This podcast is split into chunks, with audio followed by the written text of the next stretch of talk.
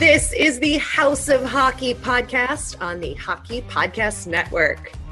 Hockey is more than a game, it's a lifestyle. It's you, the die-hard supportive fans, your favorite players who are on the team you cheer for, and the organization who supports them.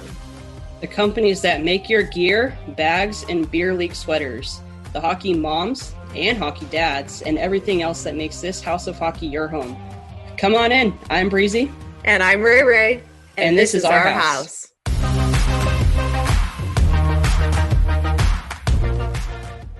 Welcome to the House of Hockey podcast. It's a very, very, very exciting week. Um, I'm one of your hosts, Ray Ray. This is episode 44. And I'm Breezy. And this is the week Hockey returns. Yeah, it's back. We bad. Hockey's back. We bad. We excited. We bad. oh man. Are you Beyond excited? excited actually. Oh, Beyond yeah. excited. I've been thinking for like the last week. I'm like, okay, I got to call DirecTV. I got to make sure my center ice package is good. I got to make sure I have Fox Sports West because that's the only channel I can get the Kings on. Uh, I'm like preparing for literally my life to kind of end. Yeah. Although I don't really have a life right now because my life will start when hockey starts. Of course. But you get what I mean. You get what I mean. You get what I mean. Oh, yeah. No, I'm very, very excited to watch all the teams, all the boys. I'm excited for the Yeah. rivalries. I have no idea what's going to happen. I don't want any expectations. I just want to watch it all play out and play out on on social media and see clips and like oh, I'm just so excited. I feel like probably not like same case for you, but I feel like this might this season might be different for you. I Mhm. think you may become a fan of other teams, not just the Hawks. Why? And I think that you're really going to start following them just because you it's going to be crazy. It's Yeah. nuts. You're going to be like I am a I don't know, Colorado Avalanche fan now. Doesn't mean you have to be a fan fan. It just means like this season. You know, Okay. I feel like that's because I feel like that's definitely gonna happen with me because I'm definitely probably gonna follow way more teams than I already do. How are you going to manage that? You've already got three Uh, teams. It's called caffeine. Okay. Yeah. Okay. no, I don't know. Well, I uh, mean, I, I I'm just we're gonna Yeah. watch a lot of hockey. That's all I got. Yeah, we are.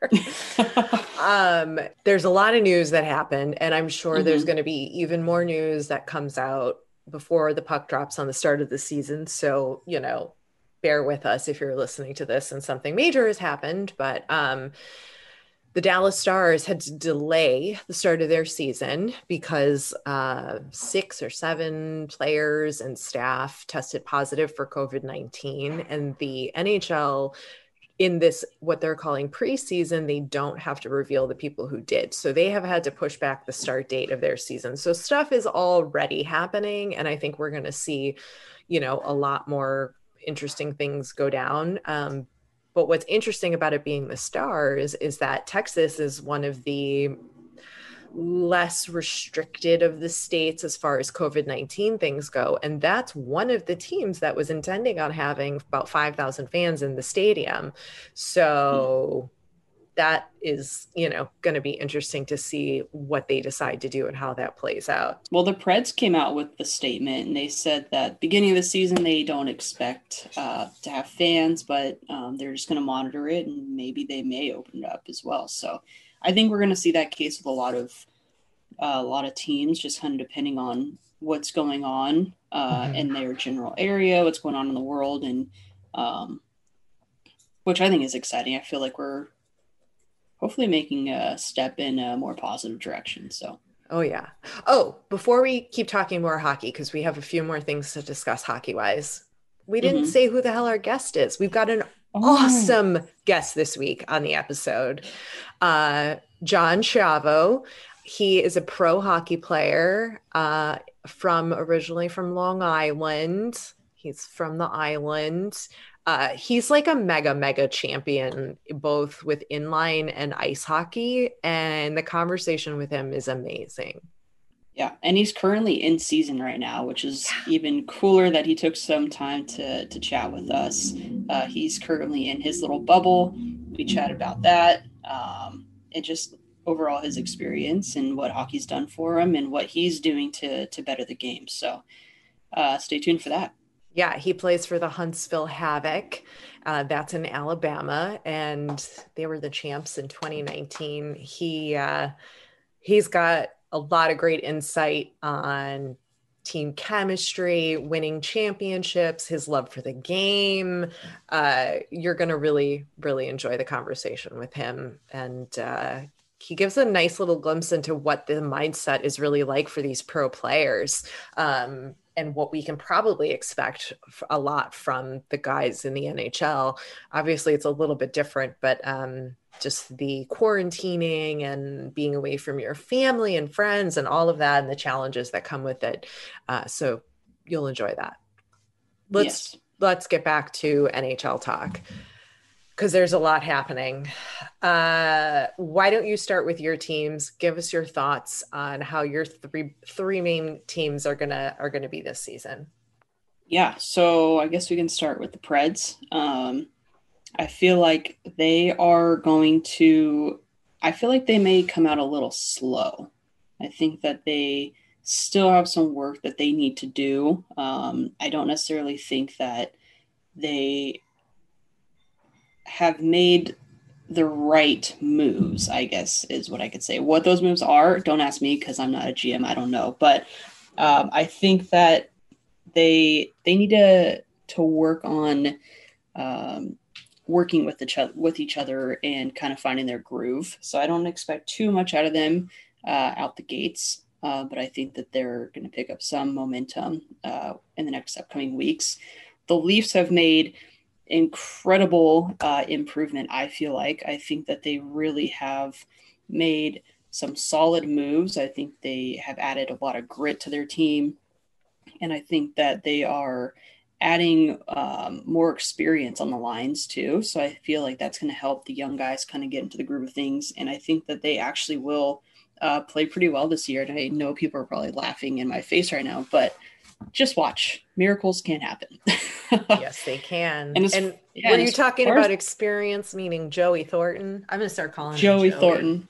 You really like calling him Joey. So, yes, Joey. We're going to make that a thing. Uh, I think his experience will will bring a lot. I think he he's he's pretty young at heart. I mm-hmm. think uh, he's really going to mesh well with uh, Austin and Mitch because I've heard they're going to be on the same line. So I think that's going to be really really good. And he adds a lot of size, and I think he's going to be a little intimidating on the ice to uh, other teams. And I don't think they're going to mess with uh, with Austin and Mitch too much. So that's exciting. That's really good to see. Uh, and the Kings, I feel like they have they have a lot riding on them right now. I feel like they came out uh, really strong in what was it February? Yeah, February mm-hmm. came out super strong. They won like nine games in a row. Their chemistry is all there. I've said this last couple weeks. Uh, they all like live within the same like mile radius of each other. I feel like they've spent a lot of time together in this whole quarantine thing, uh, being safe. I don't know that for a fact, so don't don't get mad at me, but I think they're going to do really well. I think Jeff Carter actually came out and said that he feels that they feel that the team as a whole feel they're a playoff team, which is really exciting news for Kings fans. Um, I'm excited. I, I think there's some young guns on there. I think that they and made Byfield, some really good right? moves. Yeah, made Quinton. some really good moves. Mm-hmm. Yep, he's going to be playing. Um, I think it's really exciting times for Kings fans. I know we've had a rough couple uh, couple years, but I think we're uh, we're on the uphill climb right now. So I, I think we're going to do really well. Yeah, I like those hot. that's takes. all I got. I like that's those. all I got. uh, yeah, but next year when we do this preseason chat, you're going to have like half of the league as the teams. It's going to take us 45 minutes to get through all your hot takes. That's fine. I'll, I'll limit it to like, how about 30 seconds for each? And I'll just bam, bam, bam, bam, bam. Exactly. yes. giving you shit. Uh, I'm just chirping you. Uh, it's fine. I'll take it. So the Blackhawks. Yep. Lay it on us. Ray's weekly therapy sesh. It's not going to be, it's going to be a really tough season for the boys. It's going to be a really tough season. And uh, we've got like four different C list goalies that we are giving the experience and the ice time to to really see who can be you know a starting nhl goalie. I have zero thoughts on that. Um i i, I just I, I don't i'm still mad about getting rid of robin lehner last year at this time. So i still really believe that lehner should have they should have paid Lehner and kept him um, as the leading, you know, star goalie while we developed these other guys, you know, in in the interim. Uh, so that's my thought on that. Johnny Toews is out. Um, we don't know what's going on or what's wrong. And we have Shawzy back, which is exciting. So hopefully he's recovered. There's no word on Seabrook yet. Um, he had about three major surgeries last year and is still under contract. Um, so I hope he returns. I hope we get to see him on ice. We've obviously got Kane, Kirby, Dach is out with a busted wrist. So we have no centers. Our leaders are gone. It's definitely going to be challenging.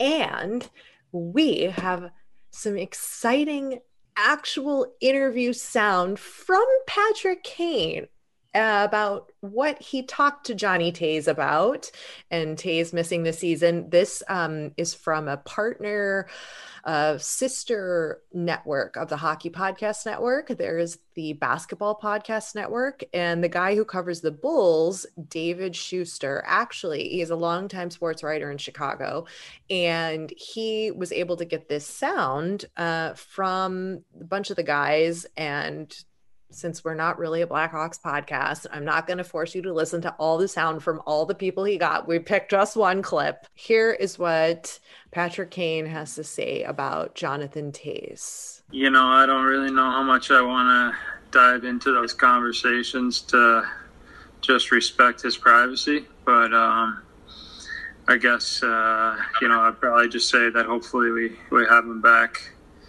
soon and. Um, if not, I think all of us kind of told him just to make sure he's okay before that happens. So, you know, he's obviously in the back of our minds, and we're thinking about him. And uh, you know, it's uh, it doesn't really feel like uh, like a team um, without Johnny as as your captain. So we definitely miss him. Yeah, we miss him. Like I even miss him.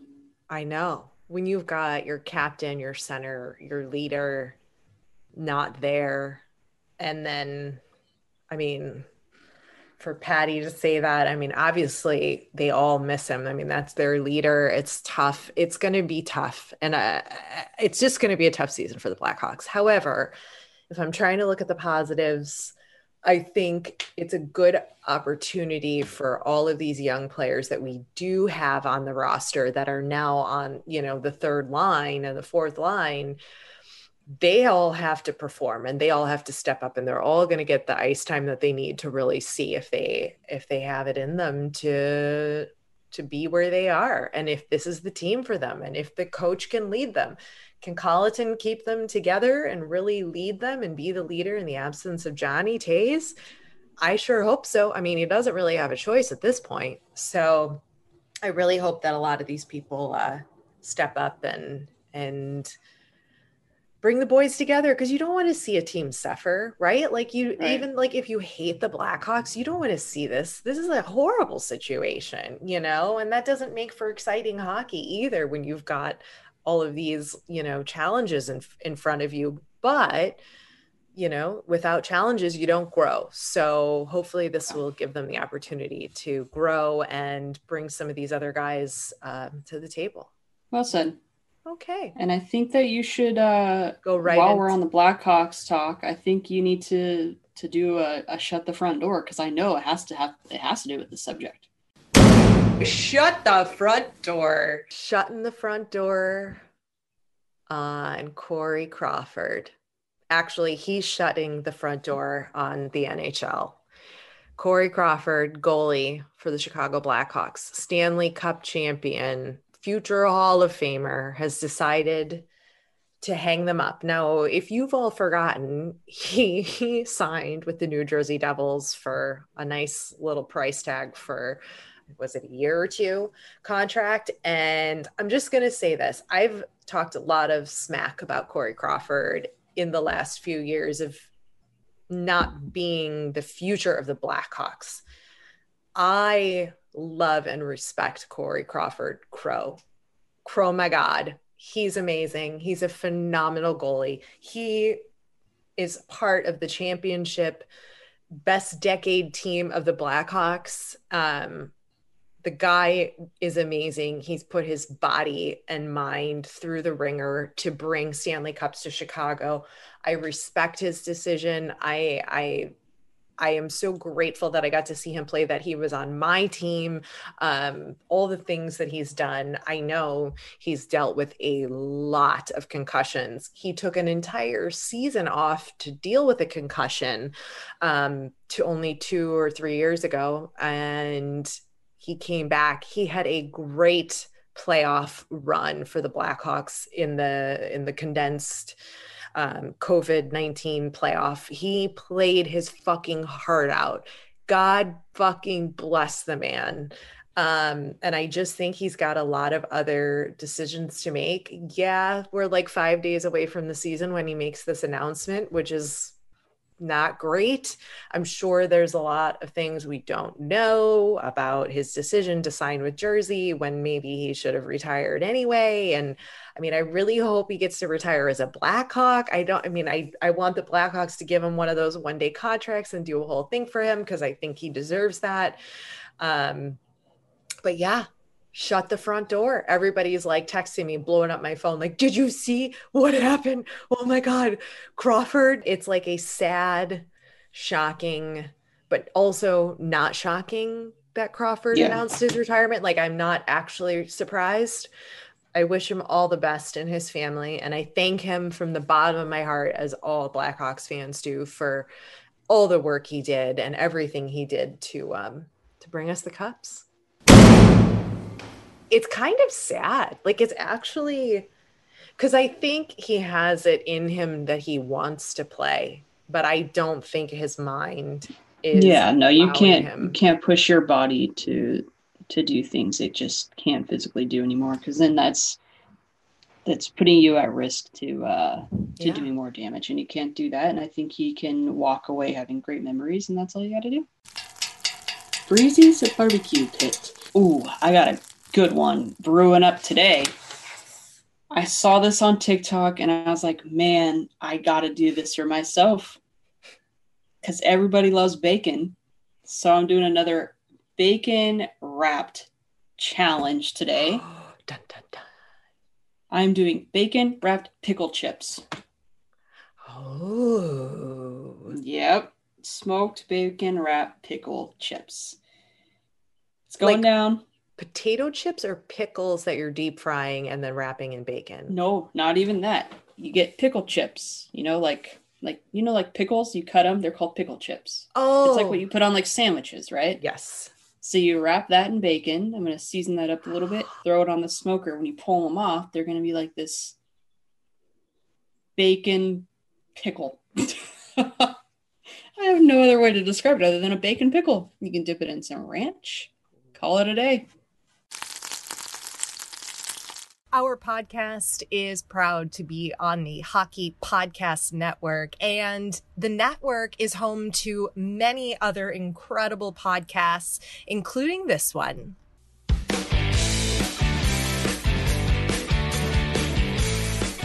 So, you like hockey? Congratulations. You're amongst the smartest sports fans in the world. Want to fight about it? Join me, the Hockey Troll, and that snack Polly Cupcakes every Monday and Thursday on the official Caps Chirp podcast, repping the greatest team in the NHL, your Washington Capitals. Not only do we bring you the best Washington Capitals coverage, but we've got the hottest takes and the tastiest content. Tune in wherever you get your podcast and at thehockeypodcastnetwork.com. Chirp us on all social media platforms at Caps Chirp. See you beauties and vendors there. Welcome to the House of Hockey podcast. Johnny, because I'm just calling everybody an E this episode. Joey, Johnny, Patty. John Schiavo. He is a professional hockey player. He is a, a, decorated professional hockey player. He is in the part of the team that was the IIHF World Inline Champion in 2017. He, uh, which won gold, by the way. He is also a gold medal winner for the World Roller Games in 2019, and on the ice for the SPHL, the Southern Professional Hockey League, think that's what they call themselves now, the Huntsville Havoc champions in 2019. Welcome, John. Tell everybody who you are. I mean, I think everybody knows who you are based off of like social media and things like that, but uh, tell people what you're known for. Well, John Schiavo, uh, 26 years old, hockey player. Uh, well, we don't need your medical why, statistics. I think that, I think that's why I'm on the pod. So, no, uh, just uh, yeah, player of the game. I like to say I'm an advocate of the game. Grow over the game. So do a lot of camps and stuff like that in the summer. Uh, clothing line with my partner Kelly. Um, obviously playing pro roller and pro ice, playing ice, you know, in the season right now. So, yeah, just a hockey journeyman. Yeah. So tell how do you play both at the same time? How do those seasons work? Like playing ice and inline, and then I have a I have a lot of questions. Let's start with that. yeah. So the biggest thing is uh, inline's usually in the summer, and and June and July is usually the biggest months for the tournaments. Um, and then ice hockey is 100% obviously a lot longer season. You know, seven months most of the time. You know, same as the NHL season. So that's usually the way since I was been like 15 years old that I split, you know, time. A lot of roller all summer and then all winter's the ice hockey season. So you like no break then? Yeah, I haven't had an off season until the pandemic. Oh my wow. god! Did you enjoy yeah, so that was like the season? biggest. I did. I spent the time in Minnesota. Worked on the clothing company out there, and we were working really hard. It was just a different type of working hard with me not playing a competitive game. So that was like the longest time my whole entire life that I didn't play a you know competitive game. So which did you learn first? Roller or inline? Or roller or ice, I'm sorry. Yeah, inline roller, same thing. Yeah. I grew up playing roller. Uh, I, I dedicate, you know, everything that I've learned on on roller ties. So I think that's that was always my passion, still is my passion. So it definitely started uh, there in Long Island, New York. Wow. And now you're playing um, in the SPHL for um, the Havoc in Huntsville. Yep. Tell us about that. Tell us about this season. Like, first of all, it's freaking awesome that you've got a season happening, which is awesome, right? Or, or yep. no? yeah, good, no, right? I think, I think, yeah, I think everyone's excited. Everyone wants to play. Everyone wants to stay safe. So I think everyone's doing this best you can. Everyone in this time, no matter what sport you're playing, I think it's you know a little un, uneasy, a little unsettling, but everyone wants to play, and we're doing that. We're lucky that uh, a lot of people, you know, stuck up for us to try to play. I think the owners and staff and everyone like that has to, to buy into, and even us players, we're kind of quarantined and we're not allowed to go anywhere. So we're really spending a lot of time at the rink and, you know, working out there and not going to a different gym and not going to restaurants and no bars, no nothing like that. So, you know, you sacrifice a lot to play, you know, a season and we're we're definitely doing that. It's a good thing, right? yeah. So I think we're all excited to play. yeah, exactly, and, and we're excited to be able to watch here uh, coming up here shortly. So it's going to be exciting. So what would you say is the biggest difference between playing ice hockey and inline? I think for me, growing up, it was actually a really easy transition. I think for most, um, like me, they would say the same. The games are, you know, I think hockey is is hockey. Like if you're playing with a ball in the street, or if you're playing on the ice with blades or wheels on roller, there's so many things that are similar compared to not not being similar. So I always thought of it as like if I was playing roller, I was training for ice, and if I was playing ice, I was training for roller. Like as long as I was getting better at hockey, it was going to make me the best player that I could possibly be. So I think some of the harder things are like when you really look at the NHL and when you look at pro hockey now, skating. The skating on the ice is is out of this universe. The power skating, the edge work. I watch a guy like McDavid, and you know I, have practiced with guys like Barzal and pretty tight with guys like him, and like they're out of this universe to watch skate. Where in roller, I feel I don't want to say like invincible, but I actually feel more comfortable on wheels and I probably do in my own sneakers. So that's the difference is like when I go to the ice, it was something I always had to work a little bit harder at.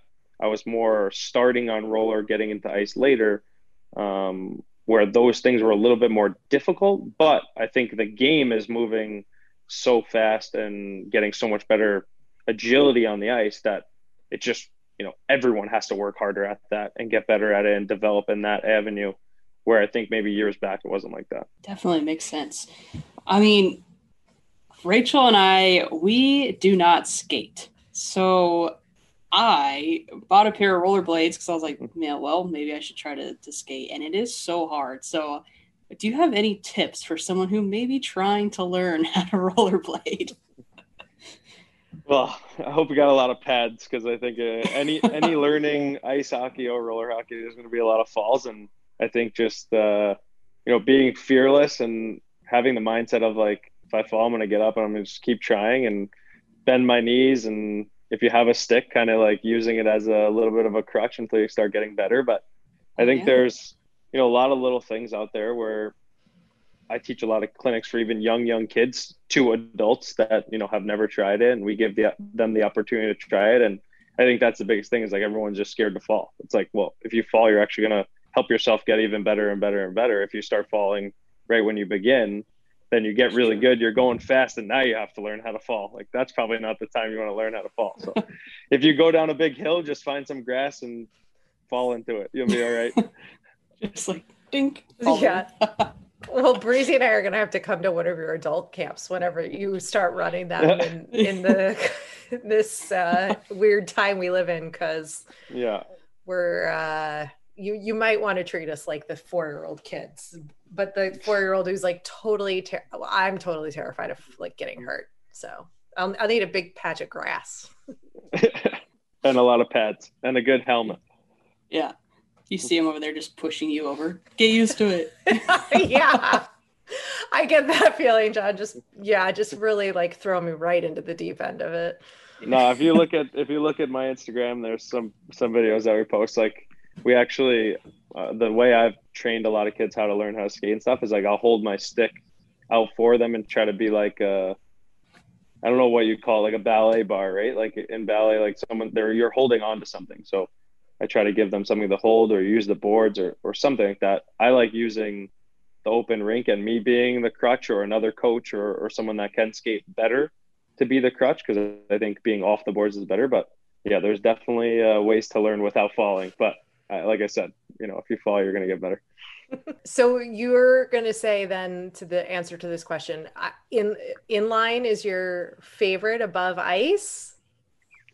No, well, I think it's equal, it's, it's, different. I think it, yeah, they're just different. I think for me, like, I, it's such a passion of mine. I know I want to be doing it forever and and grow that sport and grow that game as much as I, you know, hope I can.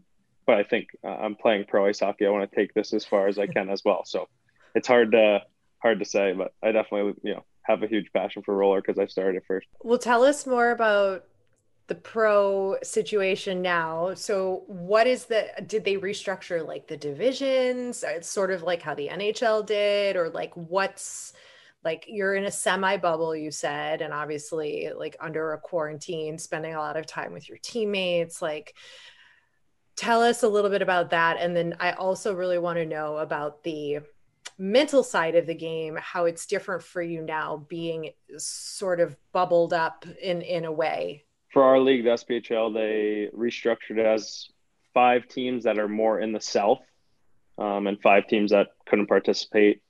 They cut the games down, uh, not too many, but they cut it to 42. Um, you know, if anything happens, I think they'll change it. So there was definitely some restructuring just to get the season started. Um, Florida has a team, Alabama has two teams, Tennessee has a team, and Georgia has a team. So cities and states that are more open and, and we actually have fans, but all the players, all the staff, everything like that is kind of on a lockdown. So we, you know, so we can try and get this going.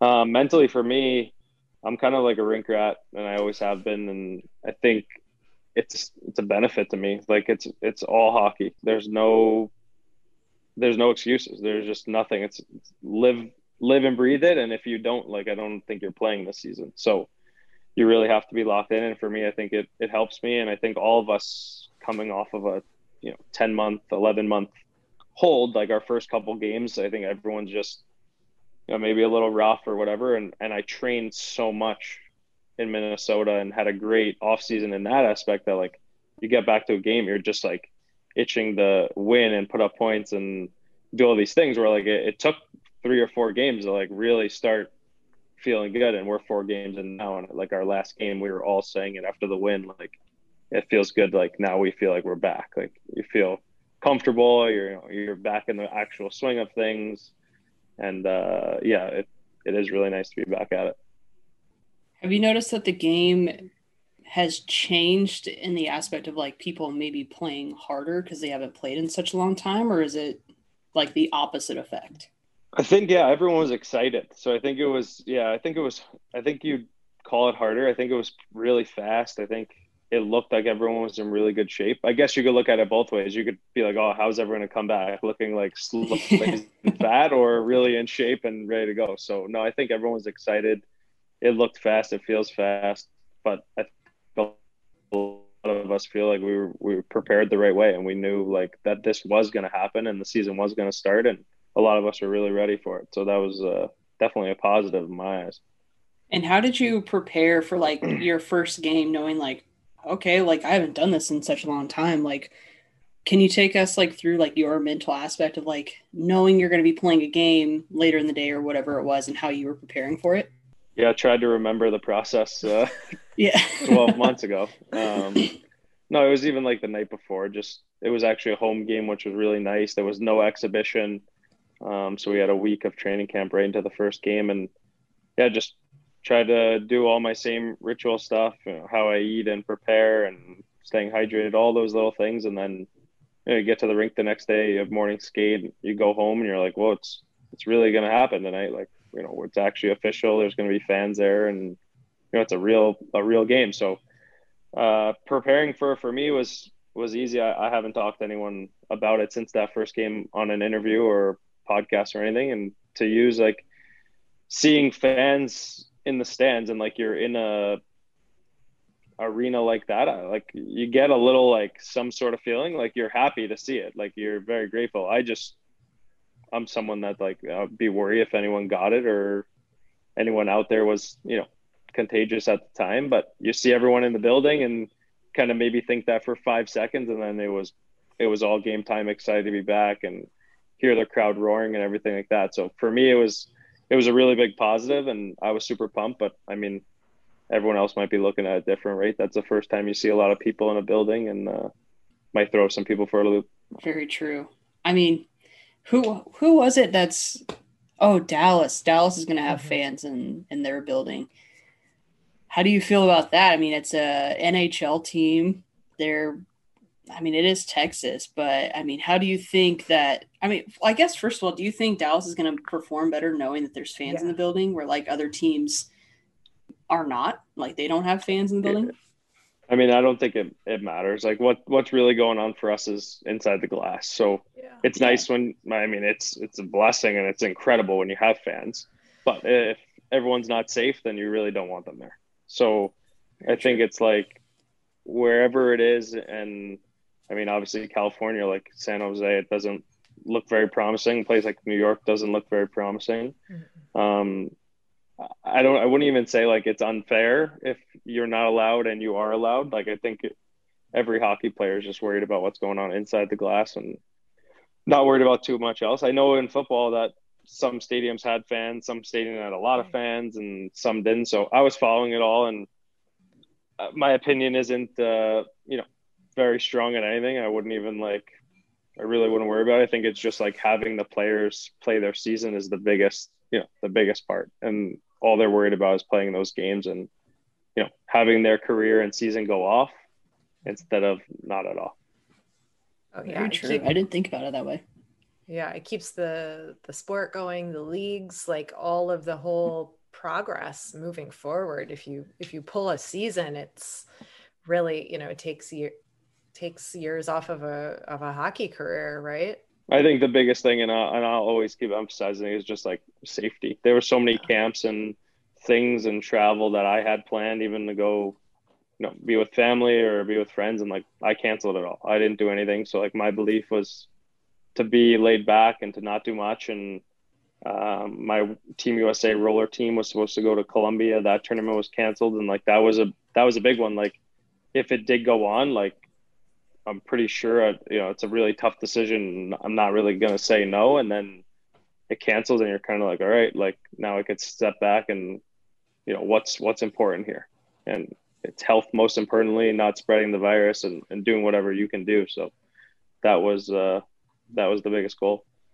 Um, I've had a theory that just, I mean, I, I, I've theorized here that I think, um, part of what we saw with the NHL in the playoffs with the bubbles, I, I thought we saw a lot of the teams that the teammates are very close and they have a really strong connection and the coaching and you could really see like the bond and the camaraderie. And I said that it was either going to really show who which teams were, were really close or and the ones that weren't really close and had their differences and it would show on the ice.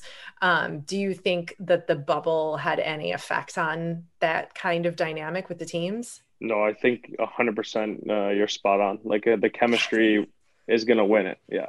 And i think from talking to guys that won this year um, guys I was training with in the summer, like they 100% said there was there's no way that we're losing this. We're too tight of a team. Like, you know, we believe in everybody. We're all best friends. Like that every single year, no matter a bubble or not a bubble. And I personally think that them being in the bubble was a harder championship to win. Like you're away from your family or you're missing out on so many things that are just important to you. Like some guys were probably having babies yeah. while they were in the bubble or what there were just so many things going on. Um, and they sacrificed so much to be there that it's sad to even see a team lose at the end because they've been gone so long and they hunted for the cup and you know maybe just missed out or had a couple rough games. And yeah it's definitely the chemistry and tighter teams are going to last longer in the bubble. And i agree that that was exactly what happened yeah. Okay, good. I like to be validated sometimes with my theories that I'm just throwing out there, sort of based on just human interactions and, and human experience, not necessarily, you know, speaking directly to an NHL hockey player who was in the bubble. Um, but that was just a just a thought. So um what do you think about the new do you even have time to follow the nhl and like watch games? Like you're so incredibly busy. Do you like do you follow? And then do you think um what do you think about the restructuring of the divisions? I think it makes sense. I think it's yeah. you know it's it's good. I think it's going to help you know get them off the ground um, I watch a ton of NHL hockey. I, I, might not watch the full games, but I watch all the highlights. I have the, you know, have the app and, and everything like that. Follow a ton of guys that you know I enjoy watching and know and have mm-hmm. trained with. So I appreciate you know all of that. I, I try to follow all the leagues as best I can, but I mean I'm definitely got my hands in a, a ton of different things, which which I'm you know appreciative. But uh, yeah, NHL is definitely something I still follow. I think. Uh, divisions will be interesting. It's something for us fans to watch and see. That could be, you know, the Canadian division is going to be a couple battles over and over and over that it's going to get tiresome for those players and it's going to get tiresome for the staff dealing with setting up for those games and um, how much of a battle they'll be. But I think it'll be fun to watch. And I think yeah. same with them. They're just excited to start and they've been waiting for a start date for a long time. And and now there's more news about the AHL coming out here and yes. there. So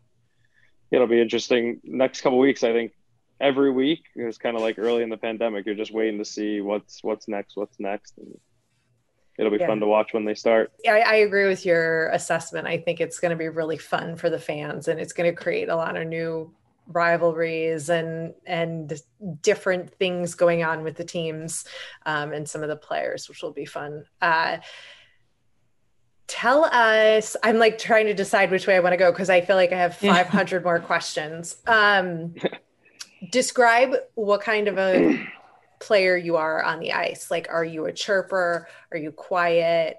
Are you like uh, the leader the captain? Like give us your style of play. And no, is it the same for roller? Sorry and is it the same for roller or is it different oh i would say it's the same uh, same for roller i'm not really a chirper unless someone uh, like really bothers me or gets under a teammate's skin um, kind of just leave that up to the scoreboard. Um, I would say I like to score goals. That's one of the bigger ones, and I like making plays, like being creative on the ice, being creative with my line mates at whoever I'm playing with, roller or ice. Um, but definitely like want to be out in the clutch situations. You know, make the big plays. No matter if it's beginning of the game, end of the game, just anytime the game's tight, I definitely want to be out there and, and touching the puck or having the puck my stick to make the right play or you know to have the chance to win the game so that's definitely the way i would describe myself nice what is your most memorable goal that you've ever had that's a that's a hard one in ice hockey in ice hockey would be uh, scoring goal in the finals uh, game two here in huntsville um, we were down by one. I scored the game tying goal in uh, in that game. Great pass from behind the net from my line mate side, and I was just like coming literally from the bench to the net and got the puck and and scored. And yeah, I mean tying the game in the finals. I knew if we tied it or got the lead eventually, like we were going to win the game. There was no doubt about it. We won the night before in overtime, so like we just had so much momentum and they just had the lead at home game two and i was like all right like if we turn this around there's no way yeah they're winning this game so yeah that goal for ice was really really memorable and for roller there's been a been a couple but any any goal that i've scored at the world championships wearing a team usa jersey you know really marks it down there was a couple big ones and my teammates were playing really well and you know they lead us on to a final or a semi or quarter that we were winning, and yeah, any any goal in in that jersey was uh, special. I bet. I mean, you can't top that, right? yeah, it's really it's really hard to top. But that's why I put them both in different categories because the you know the one in ice hockey was in the finals, and that one was definitely a huge memory of mine. Yeah, you have to. Well, we were told that you have a very cool and interesting story on how you chose uh, your number. Can you share that with us? I hope it's the same story. Yeah. Uh, Are there more than one stories about no, 44? It's just definitely just yeah, definitely just one. No, uh, my dad had four, and um, I just had the chance to double it one time when I was young, and I stuck with 44. And obviously, fantastic dad. My mom and dad are the best parents ever. And when I stuck with it. I just kept getting asked, "Do you want 44? You want 44?" I love the number. I, I wear it as a necklace still, and it'll last forever. But yeah, I always remember he had four, and the last time I saw him play, he still had four. So it's been a, been a long time since I've seen him play, but definitely got my number uh, double in his. Nice. Well, this should make you really happy that this is actually episode number 44. So. Oh, nice. There we go. Very nice. I like that. I'm all about the superstitions too. So not not actually, but yeah, that's pretty yeah. cool. Yeah. Well, do you have any uh, superstitions or pregame rituals? Like you were saying, you're trying to remember, like you know, the whole like pregame meal and nap and getting into the routine. But do you have any, uh, like breezy? Which foot do you put on? Shoe do you put on first? Oh, left? every single day I had to put my left shoe on first. Or it's gonna be a rough day, or what? Or it's gonna be a rough day. Yep. Yeah. Uh, I hope I hope it's not a rough day. It's just a shoe, but I like yeah. to say the same. I like to say the same thing. I have like, I don't even call them superstitions anymore. I think when I was younger, like it had to be a perfect way, or like that was it. Like that was ruining my day and my game, and I was gonna play terrible. But then when you think about it, like it's yeah, it's just something that's a part of your day and has literally nothing to do with the game or your shift or anything. I think I have things I like doing that make me feel comfortable and, you know, are just natural on game day that I've done my whole life. Um, yeah, like I put my right skate on before my left skate and a lot of equipment that way, but it's just like, that's how, that's the way you tie your shoes. That's the way I put on my equipment. So it's just like the same thing. And I mean, besides that, I, I like visualizing before the game. I usually sit in the rink and like look at the rink, visualize a lot, uh, you know, think positive like mantras. And I believe in a lot of things like that. Just, you know, the way I am, I believe it helps me and it works. Um, maybe not for everybody, but it helps me.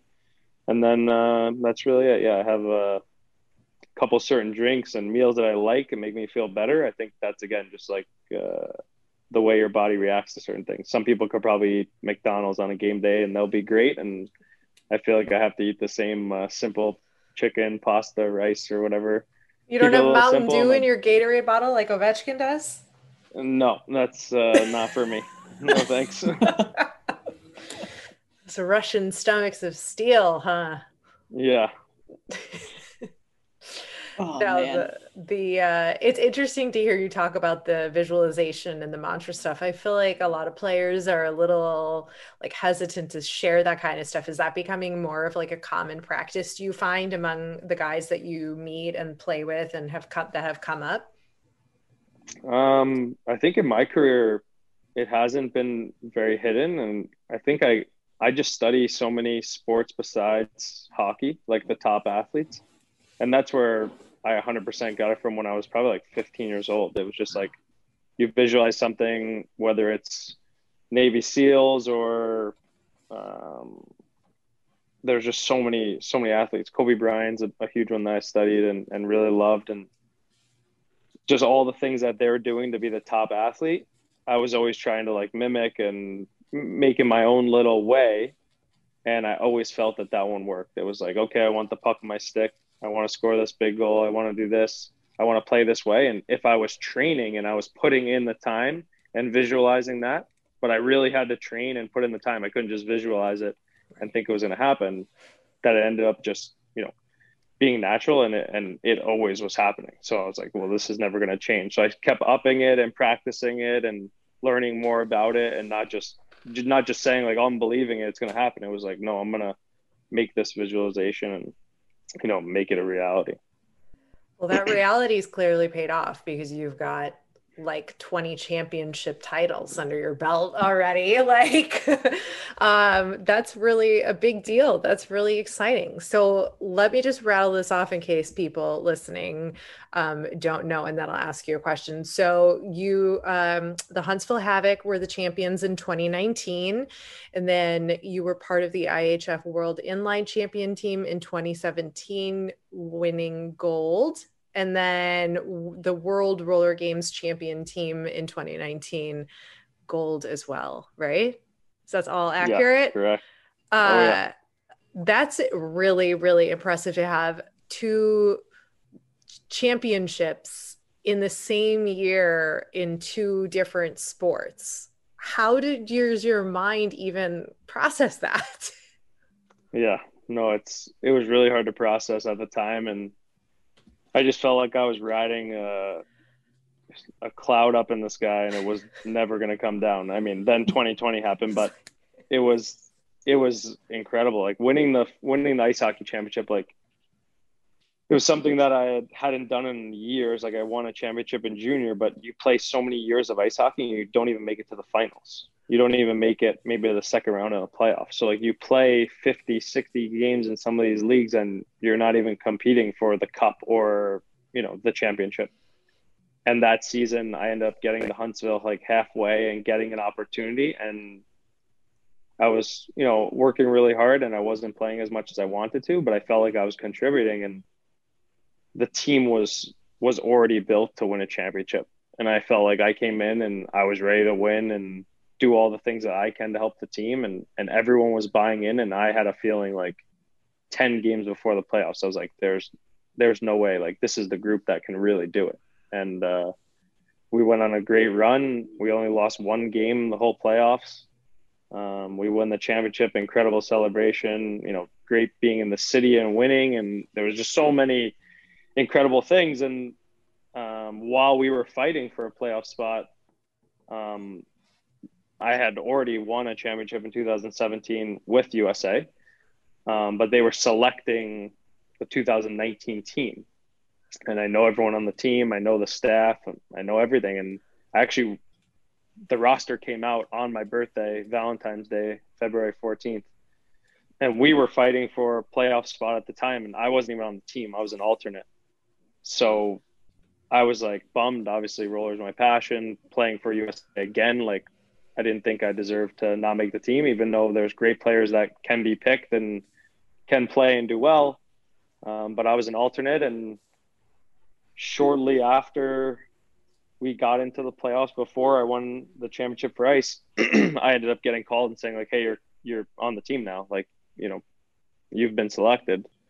And just in my head, like, there was no one stopping me the rest of the time after I got picked for that team. I was going to do everything I can to help the team better and be the best teammate I could. And so winning back to back in, you know, a couple months was just outstanding.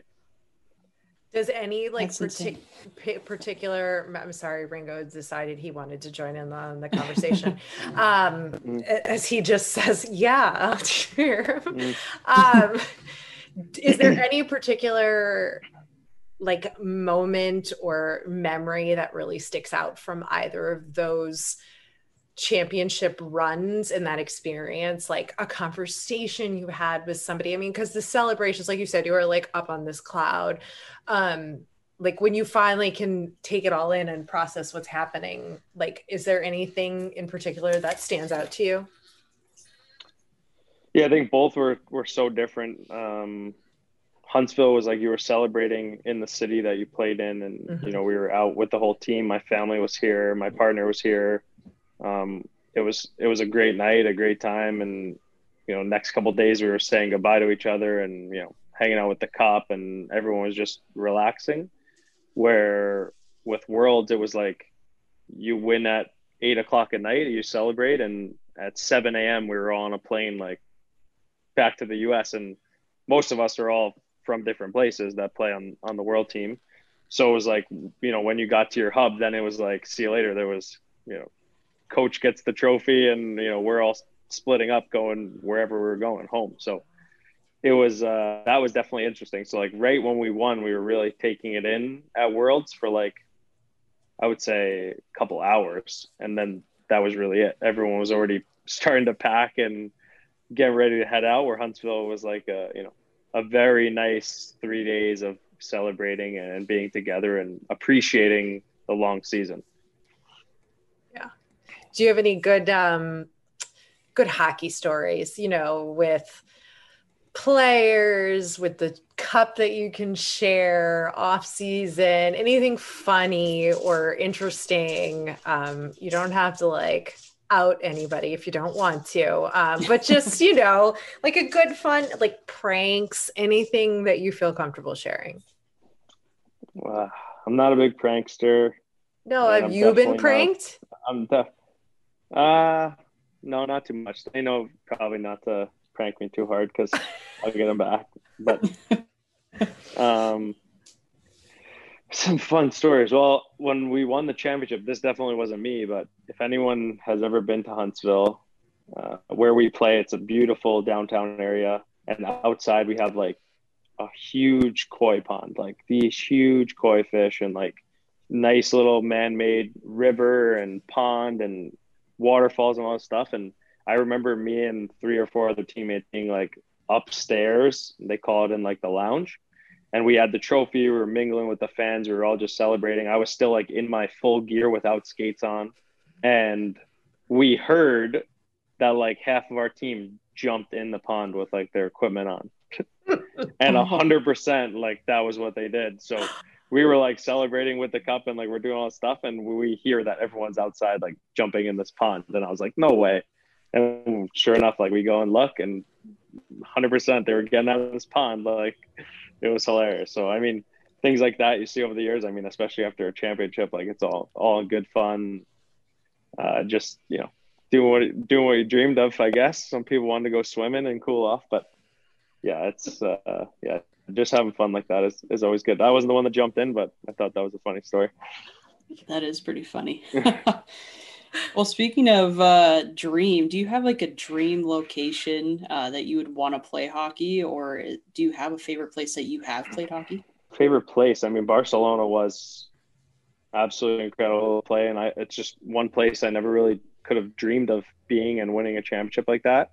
Um, so that has to be on top of the list of places I've played and won, and it was literally on the beach. Like you could walk out of the rink and 10 steps and you were touching sand like in Barcelona. So you can't really top that. I think that Whoa. was uh, pretty incredible. But like American cities, uh, place I've played pro. I played in Kansas City for a while. I thought that was an incredible city. I love the people there. Um, love the fan base. But for me, I'm not just saying this because I'm playing here. I've played a lot of places in pro ice hockey, and Huntsville is an absolutely incredible city with an absolutely outstanding fan base. So a hundred percent, not just saying that because I'm here. It's because I really, really believe it. It's it's amazing here. I've heard great things. I'm sure Ray has too about uh, Huntsville, and I definitely have the itch to go and to to watch a game. So good to hear that. Yeah, yeah very close to Nashville too. So it's there's a lot of a lot of bonuses. Obviously, if you're a Preds fan, I mean their culture is great too, and it's nice that we're not too far and we have very similar culture for the minors, which has been built up you know, not recently. It's been going on for for years and years and years. So it's definitely special. I mean, I lived in Minnesota this summer, and that was outrageous. Just like hockey rinks everywhere, and so many yeah. good players. Like I absolutely loved it there too. Um, but yeah, where I've played and lived for hockey seasons, this is definitely one of the best. Well, I mean, what is like a home game like in Huntsville? Yeah. Now that you said it's a great place, I mean, can you describe the atmosphere? Oh, it's jammed. It's loud. They have a couple chants uh, if we score a goal at the opposing team, which which is uh, they're always interesting to hear, right? If you're at yeah. any type of game. So some words I won't say, but uh, they definitely have their chance. But no, they're loud. They're excited. They're excited for hockey. They love fights. Uh, they definitely like seeing goals and and action. So yeah, super loud. We have a really cool arena where all the around the bottom of the glass is like um, stools and like tables. So like they get oh. service for food, beer, drinks. Um, so that's all the way around the glass, and then there's like a second tier which like looks like suites, but they're just like four or five rows of like seats that are you know right above everyone that's on the glass, and then there's just a huge upper deck that goes all the way around. So wow. we really like jam the place, especially when we won the championship just like absolutely everyone standing on their feet, screaming as loud as they could. And yeah, we have a really, really cool atmosphere to play in front of. Wow. Dang. Sounds like it. I got I gotta yeah, go. We fun. have to go. We yeah, have to go. Absolutely love that this exists in the South because everybody's like hockey in the South, man, man, you know, it's not gonna work, doesn't work in the NHL. You hear all the like naysayers. Um, and I think you guys in Huntsville and the fans are clearly proven it wrong. You know, there is a oh, fan yeah. base and they do love the game. Yeah, definitely. I think it goes with the organization as well, like what mm. they're building up and what they're presenting, right? Like everyone wants to see a good product on the ice. That that's in any professional league, any professional sport. But I think it's you know how the tickets are, how this you know prices. There's so many things behind it, and then what type of organization are they? You know, what are they?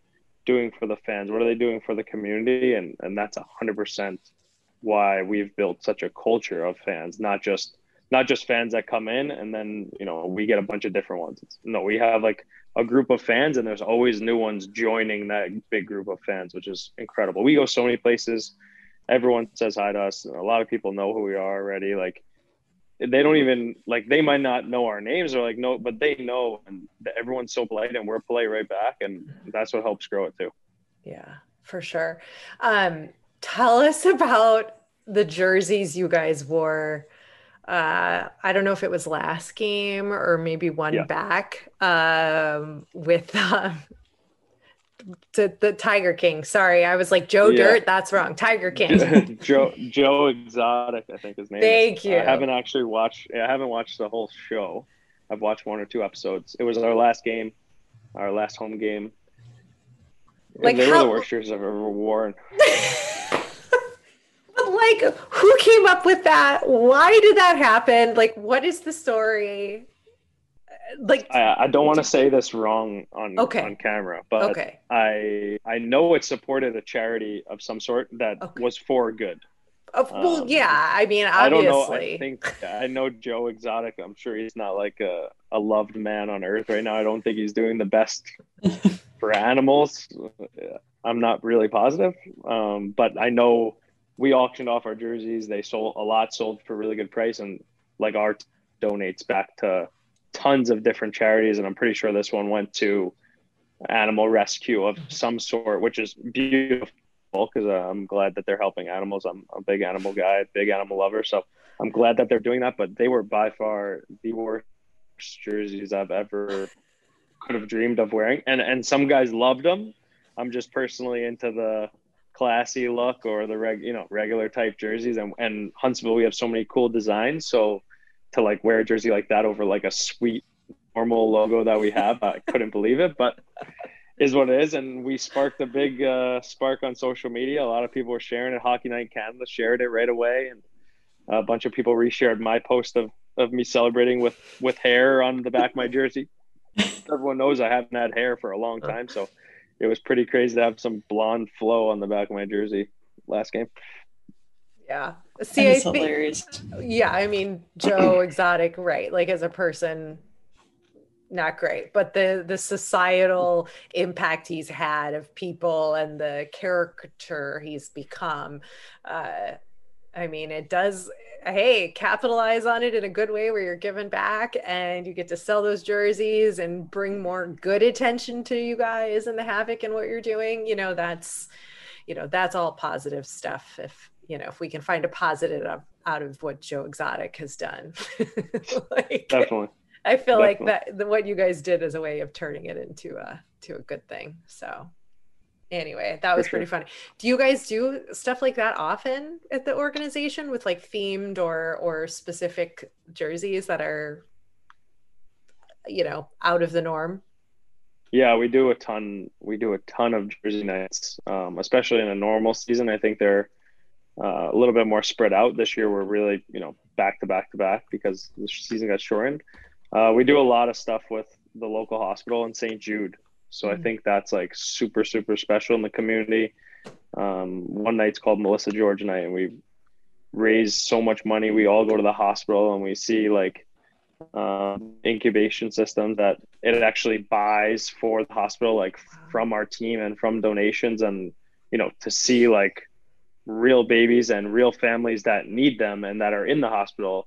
And we're playing a week later in these jerseys, like those things are really, really special to the community. I think it, it touches all of us as well that are playing to like not just put on the jersey and not know. Like we're at the hospital week before. We're we're seeing families. We're seeing families that were affected. Were helped. You know, from the cause. And again, why Huntsville is a great city to play, and they're really doing so much good for the community. And and everyone sees it. And it's not about like who sees it. It's just like this is what we stand for and and i think it's awesome so I, I, like that they donate to a lot of good causes and it's something that you know hopefully i could give back and our clothing company our camps everything like that will always do so it's kind of nice to be a part of a culture that's doing that already and you know something i strive to do in the future and uh, while we're while we're on the subject uh, let's talk about your clothing line you know what what is it what can what can fans expect from it where can you buy it yeah my my partner kelly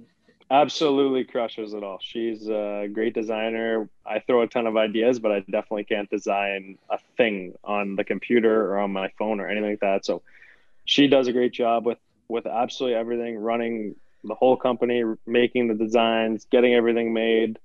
Um, so we do everything made in the USA, uh, lifestyle brand, unlicensed hockey apparel, so you could save a lot of money instead of going to a game and just getting a t-shirt with that team logo on it for you know a little bit more money.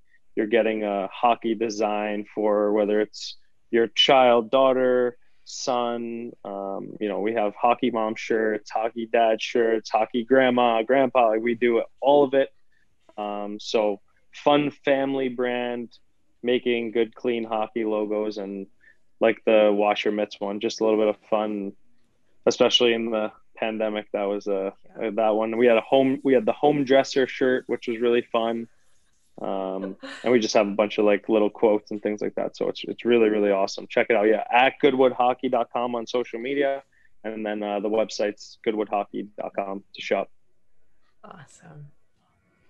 You heard it here. On top of that, yeah. On top of that, sorry, where yeah. we're going with Goodwood Hockey and what we're doing, we we have a nonprofit called Hockey for Good. Um, we were able to start in 2019 and execute next in 2019, but all got put on a hold because it's an in-person um, hockey camp where we donate all the equipment head to toe. Um, I host the camp and bring down a team of, of teammates or friends and and we run a learn to play camp for kids to adults. Anyone who wants to try hockey. Um, due to the pandemic everything got shut down. We were still collecting some donations things like that but 2019 was a great success. We were ready to you know start running with it really get big and and get hot in 2020 uh, but we'll just save that for maybe the end of 2021 so yeah at hockey for good on instagram. Um, we've dressed about 75 players boys girls any nationality head to toe um, some new some used equipment and uh, i think that's always going to grow i think i grew up using a lot of used equipment and it made me realize when I was able to buy my own equipment or when I was getting sponsored at a really young age, like how blessed I was and how it really helped my family and how my dad really appreciated, my mom really appreciated it. And I got a lot of hand me downs from older players or pro players I looked up to. And I remember like using it until I couldn't use it anymore because I loved that it was, you know, from a specific player or how I got it, it meant more to me. Um, but then also when you see the price of hockey in general right now, especially where you both are from uh, or where you both are living, it is not cheap at all. Hockey is, you know, some sticks are in the $300 range now. Where if I can donate a stick to a kid that has never played and he's able to use it at a park or in their driveway, you know, it's harder to pick up hockey than it is pick up a basketball or pick up a soccer ball or baseball. I mean, you need a couple pieces of gear hockey, you need everything. Unless you're playing deck hockey or street hockey, which we're just trying to give you the opportunity to play and then hopefully grow from there. Um, it's definitely an expensive sport, but I want to see people love the game how I do and how everyone that has the opportunity to be a part of the game um, with a little less stress on the family. Yeah. So, what is it that you love about the game then? Is it one particular oh, just, tangible thing or is it a lot of things? No, I think it's just everything. It's uh I say it's my life. Like it's just I just love it so much and yeah. it's given me so many things and made me meet the best people I have in my life and friends and just playing the game makes you like kind of get away from everything else in the world too. So it's to me it's just yeah, it's everything. But I, I hope that I can, you know, give that feeling to, to other people and make hockey a safe place and a, and a mm-hmm. positive place um, like it has for myself. I mean, I think there's every sport, there's a lot of negatives and positives and, and ups and downs. But I think for my life, there was a lot more positives than negatives. And I wasn't in a harmful place. It was a safe place for me. And I think that's what it can be for a lot more people in the future. Yeah. Agreed. Definitely agreed. yes. Growing up uh, uh, in New York, were you Rangers or Islanders or Devils? I mean, I, I you could be, but yeah, no, my dad was a huge Ranger fan, so I think I just grew up being a Ranger fan. Um, now I'm a bigger Islander fan. I was in two Islander camps and worked for the Islanders doing camps and worked with the Islanders for my hockey for good camps.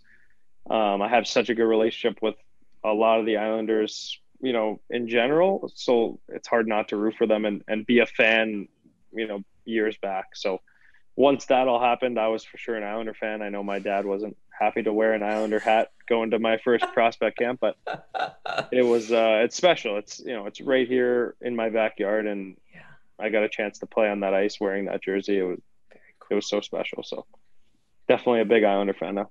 Yeah, it's taking everything in me to not ask you lots of questions about um, Matt Barzal, like personally, because we have discussed Breezy and I over the history of the podcast who our like hockey crushes are. Like just like we have our solo, like she's Roman Josi. I'm Matt Barzal. Like I previous player for me is Patrick Sharp, which is like Matt is basically like the younger version of Sharpie. Um, and it's taking everything in me to not ask you all the questions on the podcast. I might have to ask you some when we're done recording. well, he's a great he's a great guy. He's a hard worker, um, incredible player. His future is is incredibly bright. I hope yeah. the Islanders sign him. I really I really hope they do. Um, but he's an absolutely incredible player, and his work ethic shows it for sure. Um, I think a lot of Islander fans will be really, really upset if they don't sign him. Yeah, but what's he like so we'll off see. the ice? It's gonna happen. Great dude. I just have to have a little fun with you and put you on the spot. um, anyway, that's um, that should lead us into our final questions. We ask all our guests these questions. Liz Breezy, you had something else? No, no I think we can uh, lead into it. it. Might be a little awkward for him, but well, I set it up with talking about my crush on Matt, so there you go. Um, That's true. who is your favorite hockey hunk? A we guy? Ask, yeah, we ask a all guy. the guys yeah. this and the girls. It's fair game on the podcast. I mean, just said it. Barzy's good looking cat, so go yeah. Barzy. I like you, John. I like you. um, who is your favorite hockey lady? I uh, had the opportunity to be around a lot of uh, Minnesota Whitecaps and WHL players. Mm-hmm. Um, one of my favorite that I train with is Megan Pizon, but I'm not. I love. They're all awesome. They're all fantastic to train with. Um, Peas is one of my favorite. We worked together this summer, uh, trained together a bunch. Uh, she's a good player, and I know Whitecaps are going to the bubble here soon. So yeah, well, definitely, uh, definitely rooting for them. Well, we're gonna have to get her on the podcast and then ask her who her favorite hockey hunk is. She better say you or else, right? I mean, or else. or else. or else. Um, and our final question, which has just become uh, a common occurrence with all, a lot of our guests is that they end up having uh, some sort of Sidney Crosby story. So we've just started flat out asking all of our guests, do you have a Sidney Crosby story? What is the Sidney Crosby story? He's like my favorite player, and I'm not really sure. No, they're no, they're like just how amazing he is, how he stopped to like, you know, sign, uh, meet a fan, or like all these just like incredible stories of him, you know, that we don't, or like people who've met him um, and how it impacted them. Like, uh, some of them have been funny. Have you met him? Yeah, never met him. I would love, I would love to one day get to practice or be on the ice. I've been on the ice with so many incredible players. Like the like I'm very blessed and, and thankful to train with guys and you know be around so many NHLer, AHLer, ECHL, like every league. Um, but yeah, it'd still be sweet to to get on the ice with someone like that, you know, world class athlete. I see you visualizing this now and putting this in part of your pregame routine, and you're gonna now you're gonna be like on the ice, and you're gonna be visualizing the next game, and then all of a sudden Sidney Crosby is going to pop in your head because of this, and you're going to be like, God, it'd be pretty crazy two. if he popped up in in uh, Huntsville. yeah. Well, that too, um, but you never know. Hey, you never know. You never know where Sid's going to show up. He's a he's a man of the people. Very true. You're like, let's say what you want to say. Don't just shake your head. Come on. I didn't. I didn't think that was going to be the last question. That's why I was laughing. I was very confused by it, but that oh. was good. okay, good. Tell everybody where they can keep up with you and follow you and um, watch the games. Uh, definitely. Um, on my Instagram at jschiavo44, J S C H I A V O 44. Um, at Twitter, on Facebook. Uh, just got into TikTok a little bit more. So same uh, same name. Um, got a YouTube channel as well, John Schiavo. um, J Schiavo 44. So yeah, just kind of on all sites. And then I try to post a lot of the SPHL highlights. I know uh, there's not a exact way to watch all the highlights like that. So I try to post mine and my teammates as much as I can. Um, and then check out goodwoodhockey.com for uh, some of our apparel. And wash your mitts. Awesome. And wash your wash your mitts. Thanks for coming over to our House of Hockey podcast and hanging out with us. We'll be back next week with a brand new episode. And in the meantime, you can follow us on social media. Just look for House of Hockey podcast. We'll be back next week.